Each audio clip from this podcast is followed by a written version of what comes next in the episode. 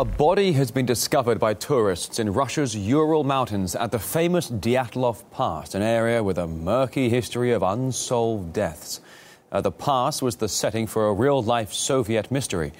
The bodies of nine hikers were found almost 60 years ago. The cause of their deaths still unknown. Now, police and emergency teams have set out on an expedition to get to the pass to investigate the latest find.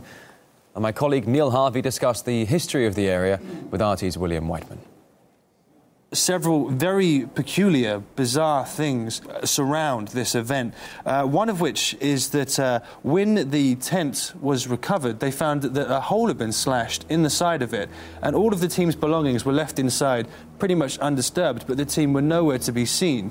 Then, when the bodies were recovered, they were found to be wearing hardly any clothes. Uh, they, they, were wearing some sleeping clothes and uh, no shoes. So they must have dashed out of the tent, not even trying to open the door. They slashed the side open in the tent and ran out into the middle of the night. And several of them had uh, blunt, uh, blunt trauma, uh, concussions, broken bones, this kind of stuff, suggesting uh, that they'd been attacked, possibly. It all, all, sounds quite spooky to someone who doesn't know much about hiking, but as, as we know, they were experienced um, hikers, they, they were well prepared for this journey. What could possibly explain this rather bizarre looking behaviour? Well, I mean, there's there's several um, uh, theories that have been put forward. Uh, one of which is that obviously uh, something spooked them, something panicked them. That's why they all went charging out of mm-hmm. the tent, completely ignoring any of their training, which they would have been through. Um, so uh, people have uh, people, various people have written the theories on it, suggesting it could have been something like a, a, an attack, something like a yeti, something living on the mountain could have potentially attacked them. Um, some bright lights which were seen in the area um, by witnesses uh, led some to draw conclusions that perhaps it was something like aliens, um, but perhaps more probably that it could have been uh, military testing. There were reports of uh, uh parachute landmines being tested in the area, which could perhaps explain lights being seen in the the sky. And obviously, this would have then you know, freaked them out and led them to go charging out into the night, ignoring their training. Um, another possibly more believable explanation is that uh, when you have severe hypothermia, uh, sometimes you can uh, experience you're so cold that you actually start to feel incredibly hot. Yeah, it sounds bizarre. I've heard of it though. Yeah, yeah. well, exactly. And so they would have maybe run out of the tent feeling like they were burning up and taken their clothes off, and then obviously frozen to death in the way that they did. This also points to the fact that maybe it could have been something like um, uh, there's a phenomenon that happens uh, around mountainsides where when uh, wind whistles around them in a certain way, it creates something called a uh, Kármán vortex street. Uh, and this then generates uh, infrasounds. And now, when a human being is exposed to infrasounds, it induces sensations of extreme nausea, panic, uh, dis- like distress. This could have meant that they uh, they completely freaked out. So, some bizarre explanations, some more logical ones, but nobody really knows the answer. This is the thing; we still don't know what happened, uh, it's, it's, and that's why there's so much fascination in this story, even today. Welcome to the Conspiracy Therapy Podcast with Ryan, Larry, and Joshua. And on today's episode, we are going to be examining the unsolved mystery of the Diltov Pass.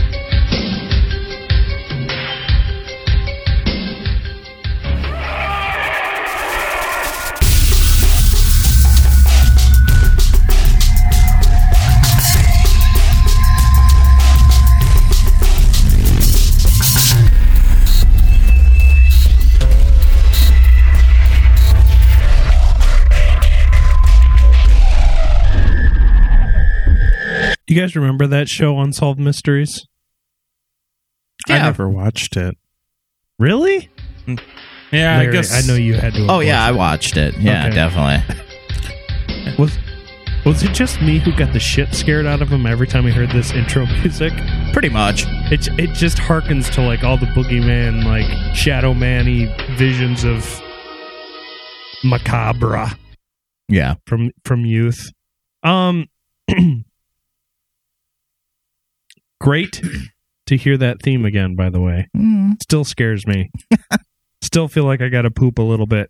Now, this is a unsolved mystery. So I wanted to start a new series in our conspiracy therapy show something else we can enough. go. Yeah, I know, right? we've got the cryptids, we've got the the hard conspiracy, we've got the death conspiracies, which I think we're about ready to do another one here soon. And now we've got unsolved mysteries. Now this is creepy. Obviously, from that opening clip, this is something I had no idea about. Did you have you guys heard? Never anything? heard of it, Never no. heard of it. Okay.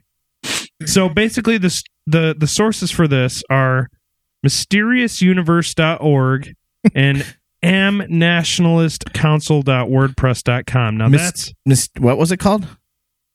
The first one.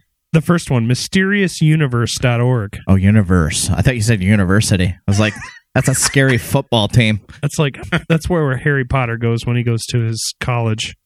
Um, he Josh doesn't like that. He's a Harry Potter fan. Harry Potter goes to Harvard. okay, so the story goes as as such. Well, actually, should we do a one out of ten for this? Because I don't really know what, what what would be a one to ten for for, For for people just mysteriously dying. yeah and disappearing. It's up there. yeah it's, it's pretty high. It's an eight. I would say nine. Uh, I would say an eight. If you don't know what it is, your imagination makes it like a twelve. That's numerically impossible. It is, but still, if it's something that you don't know how, in your mind, it's like, well, obviously, it was like a gang of Freddy Kruegers and like Jason Voorhees that No, pulled them out of the tent. No, it was the Yeti coming down to get you, like in downhill ski. see, the problem is, is I see claymation Yeti in my head. I see like. And I see like the other from guy. uh, Rudolph the Red-Nosed Reindeer. yeah, and the, Yeah. and the, the, the the gold prospector guy is like, There- like There's Yeti's up in these here hills, I tell you what. Rudolph's like, No. She thinks I'm cute. That's all I can think of when I think of the claymation version, but that's just And then uh uh I want to be a dentist. then Luke Skywalker cuts cuts open Rudolph and hides in him because it's too cold. That's a gr- that's a great symbiotic. Disney now owns it. Hey, Could cut into Bambi. Oh, how did we get into this? oh, fun stuff. All right, so the story goes as such. In February 1959, nine Russian mountaineers went on a cross country skiing trip that ended in a horrific scene that has perplexed and disturbed experts and conspiracy minded folks ever since, like ourselves. Now, it's important to keep in mind this wasn't just Russia, this was a Soviet run Russia. This is USSR kind of times. Yeah. So it wasn't you you kind of have to have an idea of the times, but um so uh, initially it was 10 though. 10 10 of the mountaineers. Okay. I think what what drew me to the story and what makes this one so damn scary is that once again, like our previous episode on Operation Northwoods, this is hundred percent real. Oh, wow. Well, I mean, it's reported. It's Right. it's not fake. The the bodies the bodies were found. Mhm. The the people were out there. Um, these people existed. This was real, and the before and after is documented in photographs from the time that, uh, from that whole time that are they're they're real. They're and to you know, spoiler, they're disgusting. Okay. Um, on January 25th, 1959, one ski instructor, three engineers, and seven students from the former Soviet Union's Ural Polytechnic Institute, located in the city they then known Great as basketball team. oh, I'm sure of uh Sverd. Okay, Oh boy, let here me, we go. Let, let me just preface this whole episode by saying I'm not drinking, but good God, saying a lot of these Russian words are hard to say. That's because you actually have to be on vodka to pronounce them. Sverdl- Sverd- it deslurs the words. Let me see if I can try this again. Uh, the city was known as Sverd Sverdlovsk. Sved. Schwein. Sverd. Well, how- how's it? How's it spelled? S V E R D L O V S K. Sverdlovich.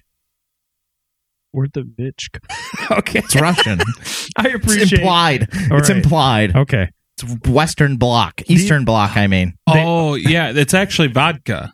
Okay. Vodka is how you pronounce everything in Russia. These guys they boarded a train and embarked on a trip to the nearby Otorten mountain range, which in the northern Urals which was in the northern Urals, for a fun time of cross country skiing.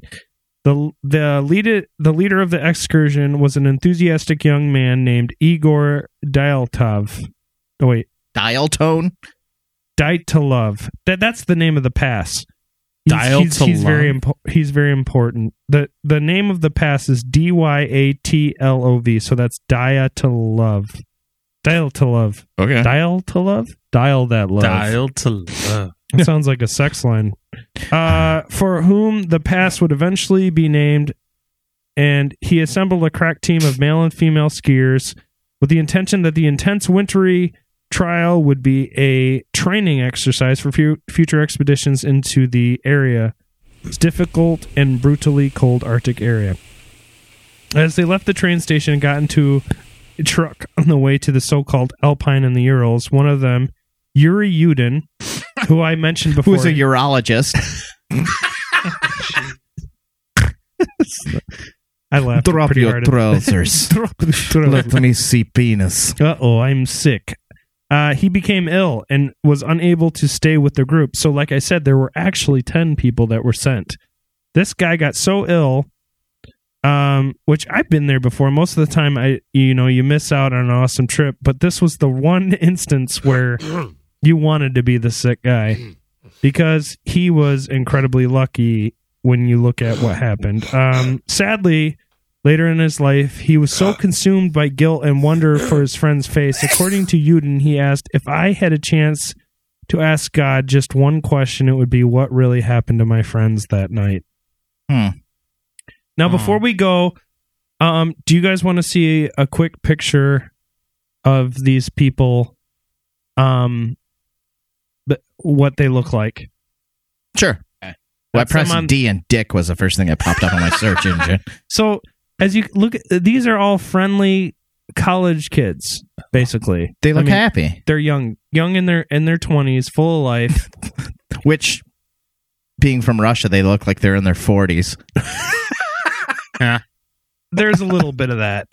Um, but yeah, they, I mean these are these are these are friendly friendly people, and uh, considering what happens soon, it's it's crazy to see. I mean, look look, yeah, oh yeah, and then that picture up there, and the look at. I mean that just just that that one right there. Aw. That's the girls. Um, keep you know that, you're gonna have to post these so people. oh yeah, oh 'em. yeah. I- We're gonna have a lot of images from this because this is pretty well documented. Um. So anyway, now that we've we've we've seen these images, um, which by the that. way, these will all be posted on Facebook, which everyone should like, and we'll also have them on our Instagram at Conspiracy Therapy. So they said their goodbyes and got with their expedition. Now I want you to imagine it's winter, 1959, and this is kind of before global warming really made winters awkward. Things in Soviet-led Russia aren't like mag lights and F-350 trucks with long heated mega trailers that sleep eight comfortably. This is cloth tents and manually made fires by frozen sticks, caveman style, in the wild. Freezing temperatures. Supposedly it was like negative 30. Oh no, thank you. That's freeze your boogers cold. Yeah, That's freeze your saliva. That's freeze the Snot in the water in your beard. eyeballs. yeah. Oh. Um, yeah, snot has no place. On February 11th, 1959, the D- Deltov ski team was supposed to arrive in Vizhai. Among their first orders of business following a hot meal and a stiff drink were to send their loved ones telegrams announcing Mm. the success of their Been- mission. Been doing it wrong. I've been having a hot drink and a stiff meal. What's a stiff meal? Frozen hot dogs. Nice. When no telegrams were received, most of the team's family members were not concerned, realizing the journeys like this rarely end on schedule. But when over a week went by with no word from the skiers, their relatives began to demand that the Ural Polytech Institute organize a search and rescue operation, which they did post haste.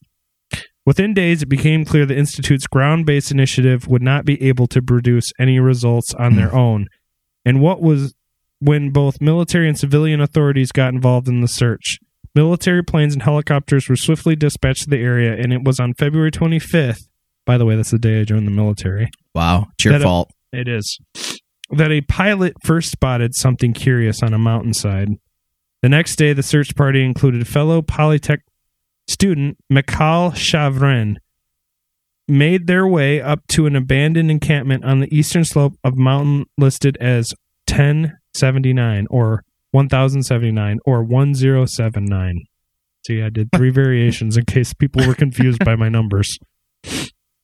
The foreboding, the foreboding peak is better known to the indigenous Mansi tribesmen as Kalat Sayakal, which sounds like Star Wars. Khan. There's that too, which eerily translates from their native tongue as Mountain of the Dead. Jeez. The would be rescuers discovered a badly damaged tent and a plethora of footprints made by what appeared to be at least eight different people radiating out of the devastated tent. Chavrin then described the state of the large tent that the skiers all shared. Hmm. He stated, We discovered that the tent was half torn down and covered with snow. It was empty, and all the group's belongings and shoes were left behind. The search party members quickly realized that the tracks consisted of either bare feet or sock clad feet, and in one case, a single shoe. Two sets of prints led down a slope toward a densely forested area, but the trucks, or I'm sorry, the tracks were covered by snow roughly 1,500 feet away from the tent. Chevrin followed the trail and found the remains of a fire beneath a looming ancient pine, and with it something much worse. Near the long dead fire were the frozen remains of team members Doroshkinov and Krishnakoshkov. The searchers noted with utter bewilderment that even though the men were well within range of the now ravaged tent, both men were naked and shoeless, save for their underwear. The investigators investigators also saw the branches of the old pine had been snapped off up to a height of almost 15 feet. So every branch was off that tree. Wow. Um, except for you know up above 15 feet. What was even creepier was the skin tissue that they found in the tree, indicating that the pair had frantically attempted to climb the tree, snapping off branches until the hands, and I quote the article here, were a mass of pulpy flesh. Oh. So you had a bad day. Oh. At that sounds like my- the searchers Sounds like a penis after one of my penis after a marathon masturbation set. Just a Oh, bloody pulp of raw muscle. yeah and can. Um, and at that syrup. point, at that point, the searchers Milo maple syrup from Vermont. that Mm. point, the searchers' imagination started to run a bit. Could it be a monster or beast in the wild? Something almost Yeti like? Next was the body of team leader Dialtov, where the pass was named after Mhm. after this incident, who was nearly 900 feet away from the other cadavers, but somewhat closer to the tent. Dialtov was found on his back. One hand was clinging to an undersized birch tree branch, which his other hand, locked in rigor mortis, appeared to be protecting his head from an unknown attacker. So he was protect. It looked like he was protecting his head from an unknown attacker. Half buried in the snow, not far from the tent, either was the body of Rustam Slobodin, which researchers found lying face down in the snow. Slobodin's skull bore a deep fracture nearly seven inches long. Nevertheless, medical experts later determined that the most likely cause was hypothermia, which only compounded by the bewilderment of the volunteer and military search participants. So they were like, "Oh, that was hypothermia," and then it looks like a guy got ran over by a steamroller. I'm sorry, hypothermia. The carcass of Zimmedia Kalmagrov was turned up the furthest away from the group. Traces of blood were found near her corpse, yet it was not revealed if she was its source. Uh, although that conclusion would seem likely, the rescuers could not understand why there was no evidence of a struggle. What was more perplexing was the fact that the searchers, after inspecting the sev- severely damaged tent, came to the conclusion that the material had been torn from the inside. So it wasn't on the outside, it was ripped from the inside. Like they were panicked. They were frantically trying to get out. yeah. As if its occupants, uh, you know, were, were making a rush. That unclasping the tent from the inside was not an option. Amidst the broken wood, shredded canvas, and debris of the ravaged tent, investigators discovered rolls of undeveloped film in the journals of a few of the expedition members. But rather than helping to eliminate the truth, they actually added more to the mystery, which Hmm. sucks.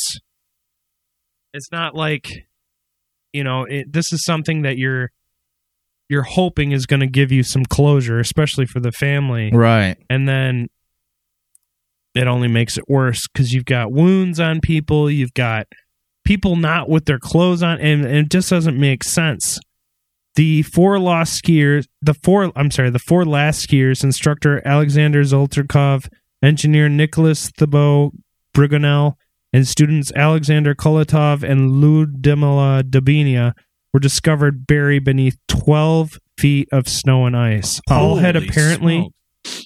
they'd all apparently succumbed to um sorry succumb to brutal internal injuries unlike their friends who had perished above these victims were all fully dressed Hmm. um as in the case of Slobodan Thibault, Brigonel's skull showed evidence of having been struck by a heavy object. Zolotrev and Dabina's chest had been crushed inward, shattering several ribs and causing massive internal damage.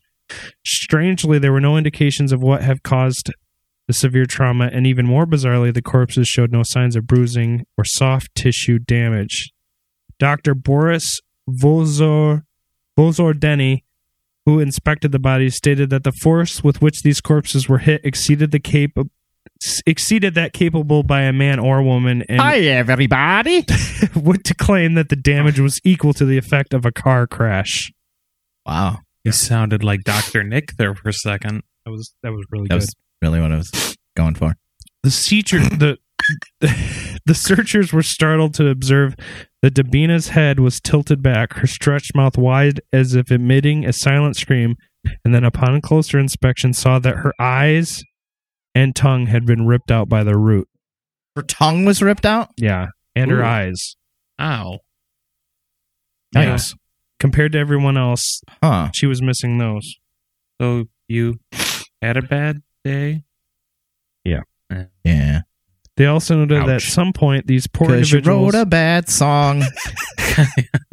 that uh, they noted that these these poor individuals had either exchanged or stolen the clothing off their comrades as Dabina's foot was swaddled in a tattered piece of Kroshnikov's wool pants and Zoltarev was found wearing Dabina's faux fur hat and coat. The searchers were unsure if this was the result of dressing too swiftly in the dark tent or a case of scavenging articles of clothing from deceased teammates. At the funerals that soon followed the discovery of the bodies, many family members claimed that the skin of the deceased bore an unnatural orange color, and even more disturbingly, most He's now president. Oh. Doshkikov Trump was there. Trump daddy. Uh, skeptics claim that the orange skin was caused by exposure, that the hair, which had also lost its color, had had been tattered, had been changed from the elements. But it's interesting that so many of the be- bereaved relatives took the time to notice these strange features, as if this were not odd enough. Some of the articles of clothing found on the bodies were measured as emitting higher than normal levels of radiation. Let's take a break. In early 1959, a group of hikers decided to head out on an expedition across a mountainous region of Western Soviet Union. The group consisted of nine experienced men and women greatly familiar with the Siberian wilderness. Yet, this adventure would prove to be their last. Despite a criminal investigation, photographs, and journal entries, the case remains unsolved after more than half a century. This is the case of Dyatlov Pass.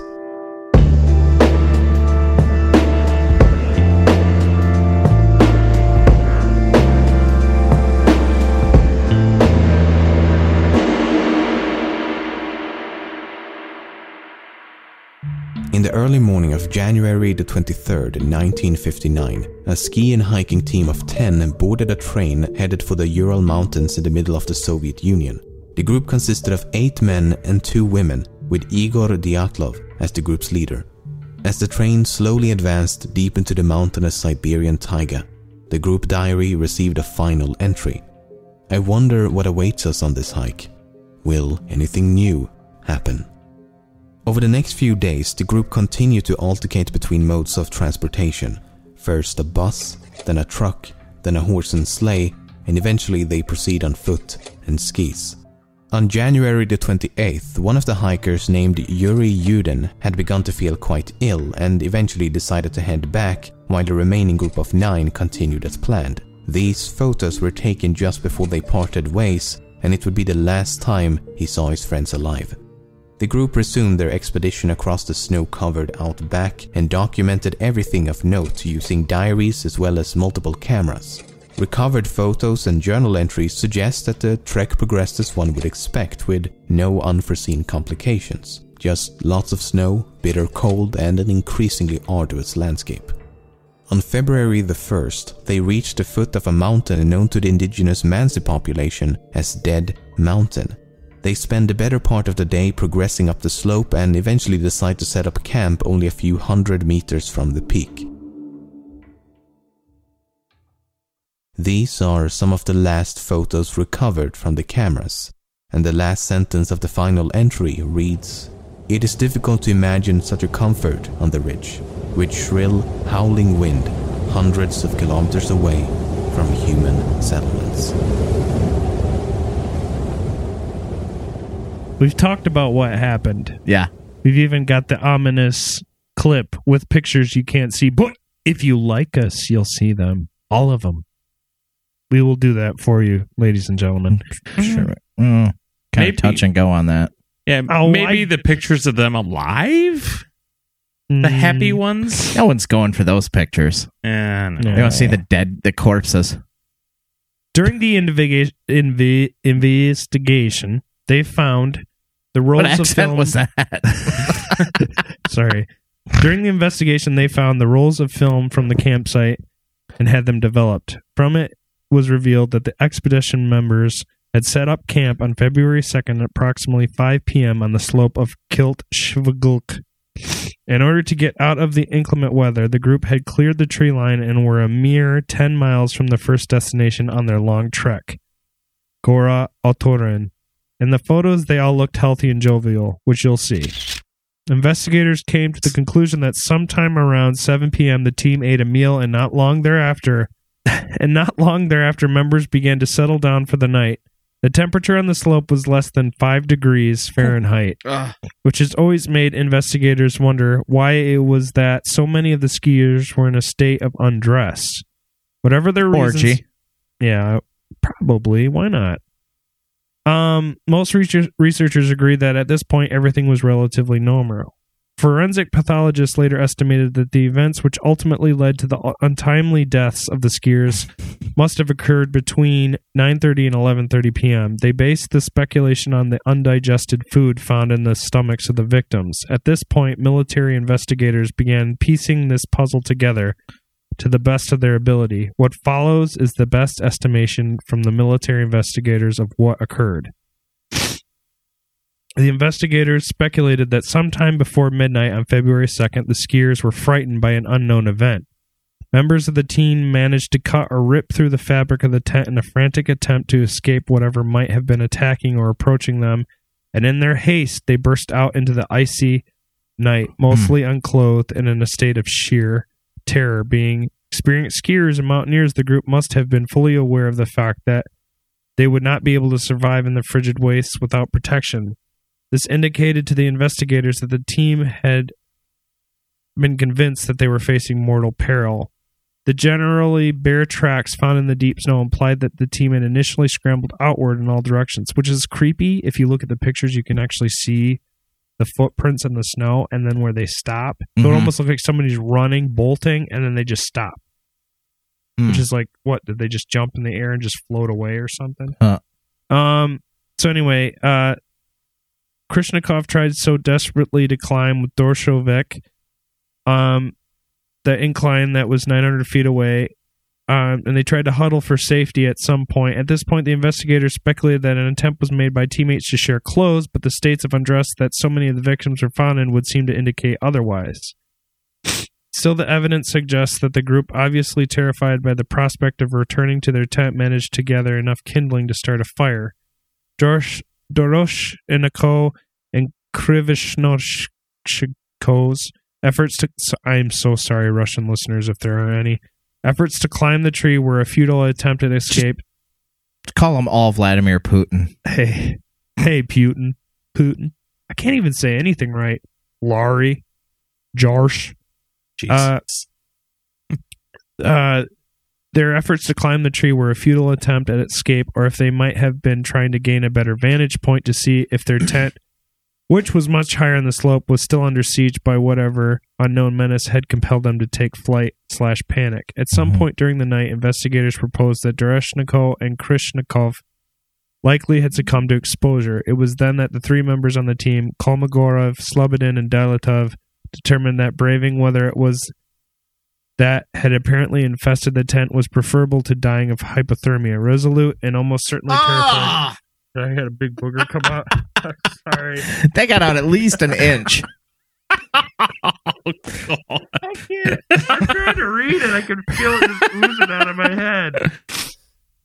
Ryan, you're leaking. Sorry. what are you playing this? I can't hear it. If I hear my voice, it echoes. Ah. God, I'm- just this like booger arm just came out and slapped the mic. Sorry. Remind me never to use that mic. Oh, no kidding. I'm It's trying to tell a creepy story, and there's a monster growing out of my You have head. a swamp thing coming out of your nose. Oh Lord. So this is all bad shit that happened to these people. But I- I'll speed this up a little bit and say Oh, thank God.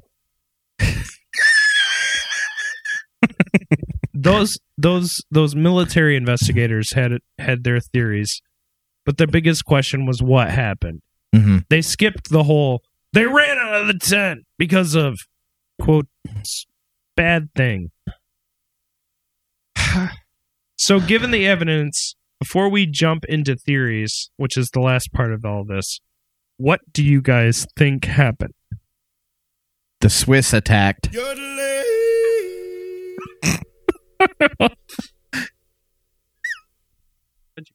Tissues up. And um, well, I learned from the last time you were here. Did I do- You remember you hawked up a loogie, Oh you had to my go God. downstairs to get, dispose of it.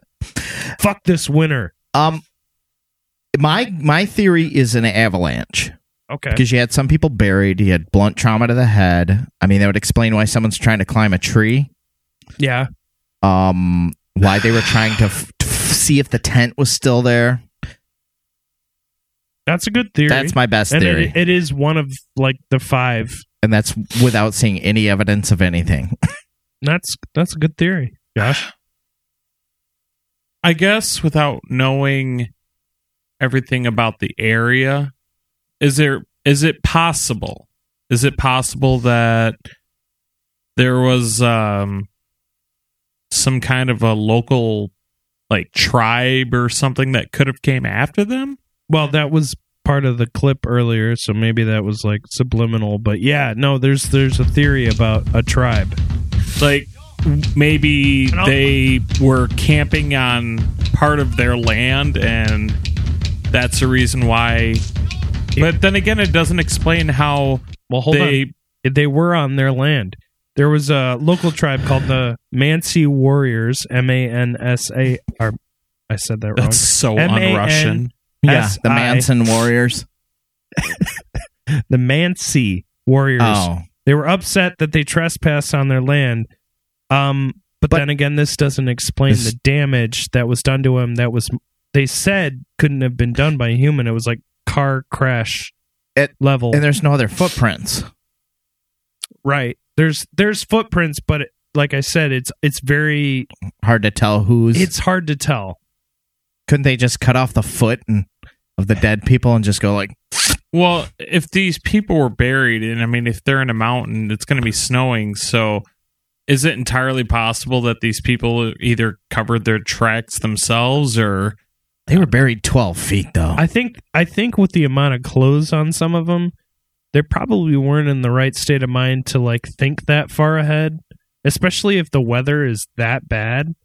Well, and whenever you ex- uh, experience hypothermia, isn't there a certain state of uh, I don't want to say well, like hallucinations, and uh, you might start to lose There's your that. mind a little bit. Okay. Yes. And I'll get to that. That'll be the- last one. Okay, so there's theories that it was aliens. According to archived reports, Lev Ivanov, the lead Soviet investigator on the case, collected a report from a group of hikers suggesting that something extraterrestrial might have resulted in the Deletov team's tragic demise. The hikers were camping in an area about 32 miles south of the Kolat Shekliv, that scary death mountain, as stated by those Mansi tribe, who actually that was their territory. Um, they saw strange orange spheres in the sky. So there was a UFO sighting that same night. Hmm.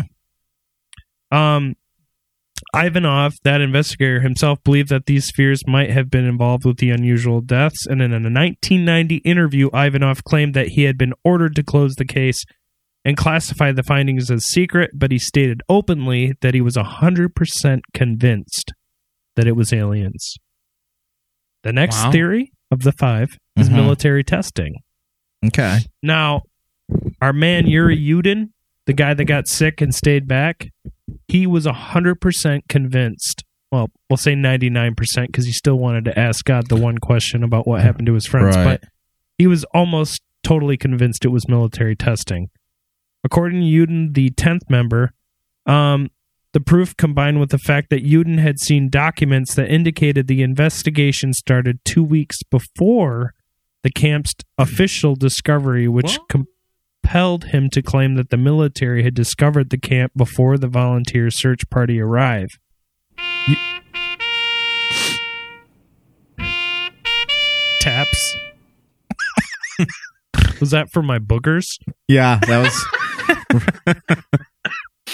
Let's say those are the only that. things. Yeah.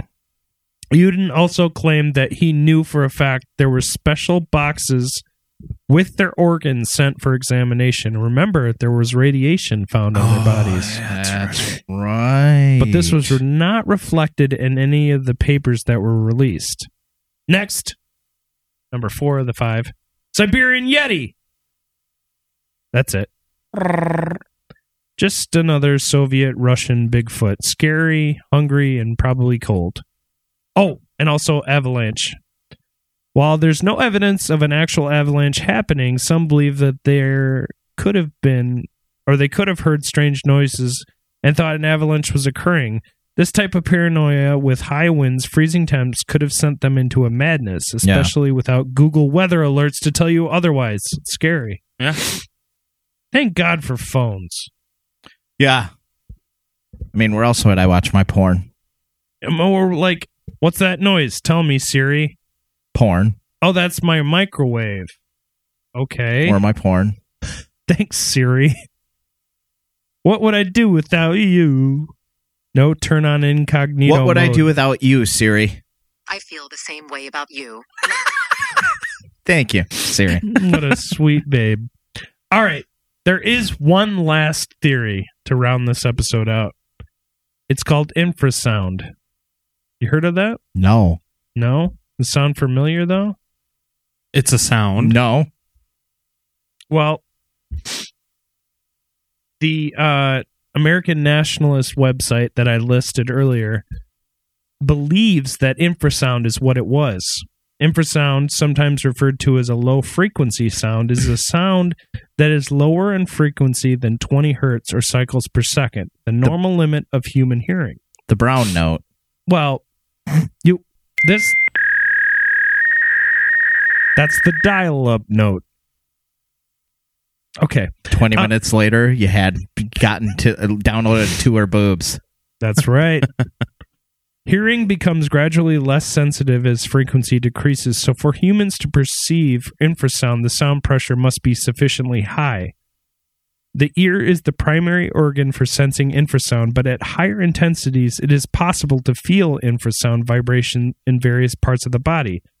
The study of so- such sound waves is sometimes referred to if, as infrasonics, covering sounds beneath 20 hertz. Infrasound is cha- characterized by an ability to cover long distances. Hmm. So it actually travels quite a bit. Whereas, um, like a dog bark is can be upsetting, but it might not travel the same types of distances that something like this does. Um, even though it feels like it. Shut up, you mutt! I gotta work in the morning. In music, low frequency sounds, including near infrasound, can be produced using acoustic waveguide methods such as the large pipe organ, or for reproduction, exotic loudspeaker designs such as transmission line, rotary woofer, or traditional subwoofer designs. Now, what kind of human reactions do you get from infrasound? Well, 20 hertz is considered the normal low frequency limit of human hearing. When pure sine wave Nice. When pure sine waves are reproduced under ideal conditions and at very high volume, a human listener will be able to identify tones as low as 12 hertz, below 10 hertz. It is also possible to perceive the single cycles of the sound along with a sensation of pressure on the eardrums. So when you get lower, you guys ever hear about the the quietest room Yeah. in the world? Yeah. That has like they say if you go in there you'll go insane Wow. for too long. Yeah, you can't you can't sit in there. Huh. Um a scientist working at Sydney's University Auditory Auditory Neuroscience Laboratory reports growing evidence that infrasound may affect some people's nervous system Hmm. by stimulating the Go on. vestibular system. And this has shown in animal models an effect similar to seasickness. So people get seasick. In the study, 45 people at the Tehran University researchers stated despite all the good benefits of wind turbines, this technology has health risks for all those exposed to its sound, in particular sleep disorders. In another study at Ibaraki University in Japan, researchers said the EEG test showed the brain function showed that the infrasound produced by wind turbines was considered to be an annoyance to the technicians who worked in close modern large scale wind Hmm. turbines. Some respondents in some of these low tones report anxiety, uneasiness, extreme sorrow, nervous feelings of revulsion, fear, chills down the spine, and feelings of pressure on the chest. Now, there's a real thing called avalanche paranoia. You pair that with infrasound, and if you don't know what's happening in the weather, Yeah. people will go insane. Wow. So that Am Nationalist guy that wrote that article that I listed in the beginning, that's what he claims was the reason. And I gotta Okay. say, to round it out, if I had to pick of those five, I'm with him. I think that's what happened. I think, first of all, the people escaped because one of them was going crazy. It only takes one nut, one loose nut in a group to make everybody Mhm. lose their mind.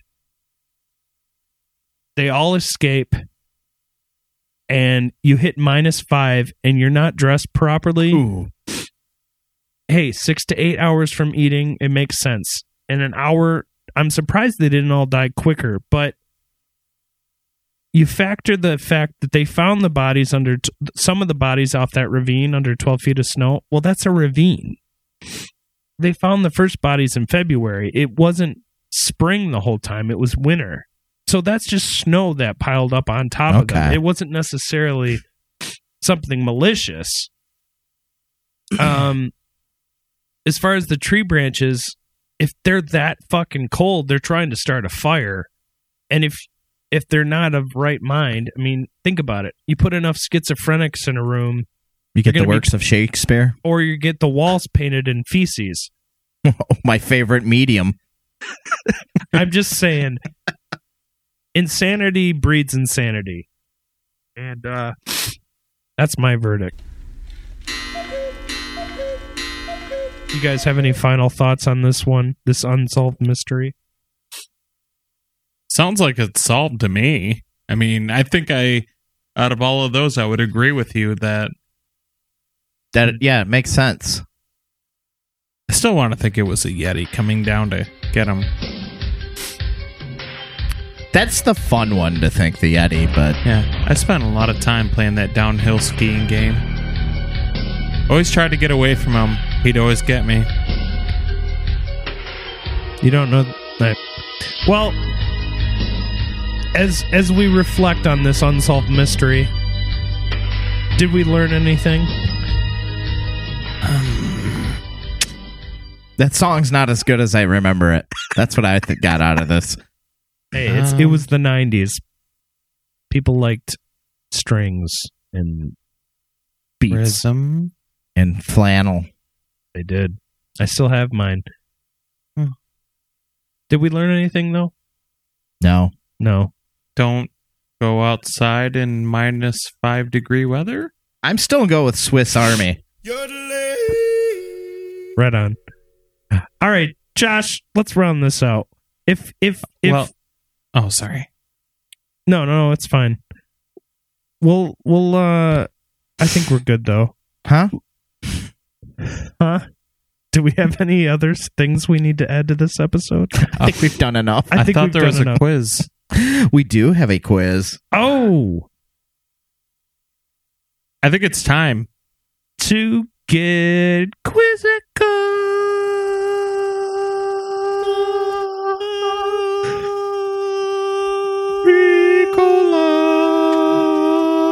You know what? You can all sing along as we get quizzical. Let's get quizzical, quizzical. I wanna get quizzical. Let's get into quizzical. All right, everybody, you know the game. Buzzing with your name, blah, blah, blah. So I'm sure you're wondering, what the hell are we going to do a quiz on today? Skiing. I do like these quizzes because they're very nicely tailored. Question number one. Most ski boots today are made of what material? Plastic. oh, Actually, I take it back. You were right. It was plastic. Okay, let's start. yeah. I'm not looking good here. That's okay. Because if Ryan scores a point, we're looking great any day. Question number two. A blown ACL is which of the following? A. A missed gate. B. A bad aerial. C. A break a broken pole. Or D. A nasty injury. Josh. Ryan. Josh. D. That's correct. My skis are chapped. Question number three. We're tied one to one. An Eastern boilerplate is which of the following items? It's not a drink. Oh. A. Awesome skiing. B. A classic ski race. C. Icy snow conditions. Or D. Eight inches of fresh pow. Josh. C. That is correct. Damn it. Question number four. Slalom and giant slalom are both what? What? A. Telemark techniques. B. Ethiopian ski hills. C. Winter Olympic events. Ryan. Ryan. C. That is correct. We're tied Oh, wow. two to two. Last question. I think it's the first time this has ever happened. Oh my God, Ryan's learning things. The Herminator Oh, gee. is which of the following? A. A great Austrian racer. G'day, mate.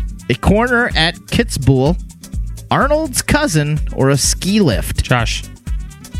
D. That is incorrect. Ryan. Yes. B. Mm. A great Austrian racer. Oh. Do we have a tiebreaker? We always have a tiebreaker. Oh, man. Give me something good here. Which of the following is not a ski manufacturer? Ooh. A. Atomic. B. Fischer, C. Volant, or D. Wilson? Ryan. Josh. Ryan. B. Mm. Fuck D. Josh. With another win. Yeah, all the Josh fans are happy right now.